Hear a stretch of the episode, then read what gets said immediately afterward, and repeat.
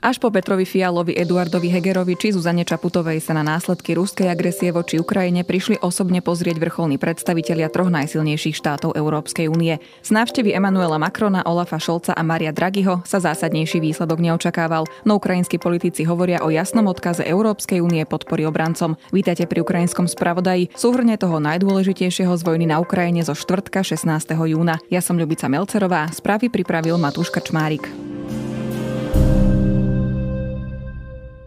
Ruská armáda ovláda už 80% mesta Severodonec v Luhanskej oblasti. Agresor zničil všetky mosty vychádzajúce z mesta a vojaci sú tam de facto obklúčení, no naďalej sa nevzdávajú. Odmietli ruskú výzvu, aby zložili zbrane. Zničenie mostov však je podľa britského ministerstva obrany komplikáciou pre Rusov pri ďalšom posune na Donbase, keďže sa budú musieť pokúsiť o prekročenie rieky Severný Donec, pričom sa môžu stať pomerne ľahkým terčom ukrajinského delostrelectva. Briti tiež uvádzajú, že Ukrajine sa zrejme podarilo stiahnuť veľkú časť svojich bojových jednotiek, ktoré predtým bránili Severodonetsk. Rezort však dodal, že situácia bude nadalej mimoriadne ťažká pre ukrajinské sily a civilistov, ktorí zostali východne od rieky. Vo štvrtok sa pod ruskú paľbu dostala aj Sumská oblasť na severovýchode Ukrajiny, ktorú zasiahla paľba z ruskej kurskej oblasti. Strely zasiahli miestnu farmu.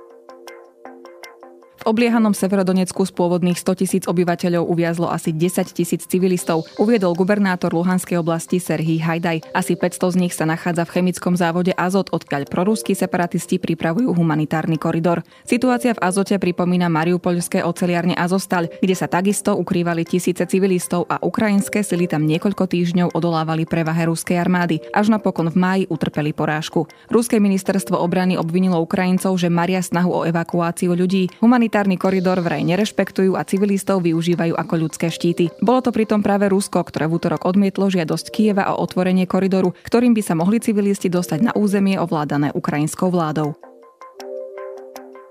V masových hroboch v Mariupoli je pochovaných 20 až 22 tisíc ľudí. Vyhlásil poradca starostu mesta Petro Andriuščenko s tým, že počet obetí pod troskami budov sa nedá ani odhadnúť. Dodal, že nikto z Rusov sa neobťažuje hľadať telá mŕtvych a vynášať ich. Väčšinou sa všetko jednoducho zvalcuje a odvezie na skladku. Povedzme si úprimne, nikdy nespoznáme počet tiel, ktoré takto odstránili a nikdy ich nenájdeme, povedal Andriuščenko. Okrem toho poznamenal, že v meste neexistuje žiadny zdravotnícky systém, nie sú tam lieky ani vybavenie. Francúzsky prezident Emmanuel Macron dlho hovoril, že Kiev navštívi až vo chvíli, keď to bude mať zmysel. Tento moment zjavne nastal vo štvrtok, keď do ukrajinskej metropoly prišiel spolu s nemeckým kancelárom Olafom Scholzom a talianským premiérom Mariom Dragim. Podľa Macrona ide o odkaz európskej jednotky vo vzťahu k Ukrajine. Scholz za skrátko po vystúpení z vlaku povedal, že cesta je odkazom, že Európska únia bude Ukrajinu finančne, humanitárne aj vojensky podporovať, kým to bude potrebné. Kiev ako prví lídry navštívili v marci premiéry Česka, Poľska a Slovinska, vtedy sa ešte o mesto bojovalo. Po príchode trojice lídrov najsilnejších štátov únie zas vyhlásili letecký poplach. Boj o mesto sa skončili pred viac ako dvomi mesiacmi, no raz za čas ho stále zasiahne nejaká strela. Trojica navštívila aj mesto Irpiň, dejisko jednej z masakier civilného obyvateľstva počas ruskej okupácie. Rusko význam cesty zľahčovalo. Američania slúbili Ukrajine ďalšie zbranie v hodnote miliardy dolárov. Pridali sa aj ďalšie západné štáty vrátane Slovenska, ktoré Ukrajine darovalo 5 vrtuľníkov ako aj muníciu do systému GRAD. Súčasťou amerických dodávok bude delostrelectvo aj moderné raketové systémy. Tie budú osobitne dôležité pre obranu Donbasu, reagoval ukrajinský prezident Volodymyr Zelensky. Ocenil aj humanitárnu pomoc za 225 miliónov dolárov, ktorú slúbil americký prezident Joe Biden. Ukrajinci si sľubujú, že vďaka dodávkam zbraní získajú znovu pod kontrolu celé celé Rusmi okupované územie vrátane Krymu, ktorý si Rusko už pripojilo k federácii.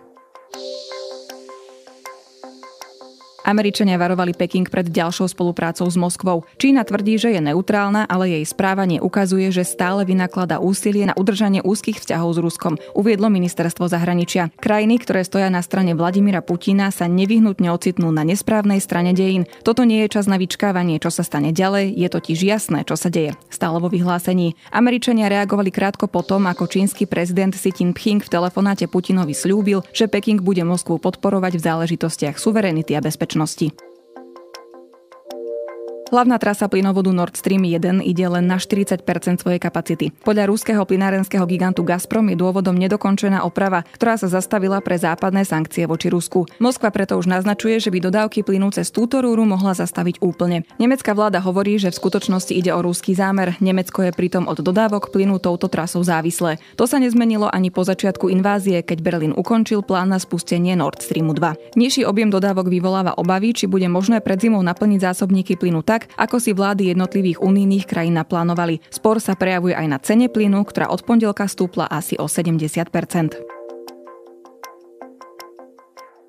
Turecko sa znovu stavia do pozície kľúčového sprostredkovateľa rokovaní. Minister zahraničných vecí Mehmet Čavušolgu tentoraz navrhuje, aby sa v Istanbule konalo štvorstranné stretnutie, na ktoré by okrem hostiteľov prišli zástupcovia Ukrajiny, Ruska a OSN. Marcové rokovania o miery v Turecku nepriniesli žiadne výsledky. Teraz by sa malo hovoriť o tom, ako otvoriť podminované ukrajinské prístavy pre vývoz obilia. Vojna na území jedného z najväčších exportérov obilia totiž vyvoláva obavy, že hlad zasiahne desiatky miliónov ľudí v Afrike či na Blízkom východe. Na dnes je to z ukrajinského spravodaja všetko. Počujeme sa opäť zajtra.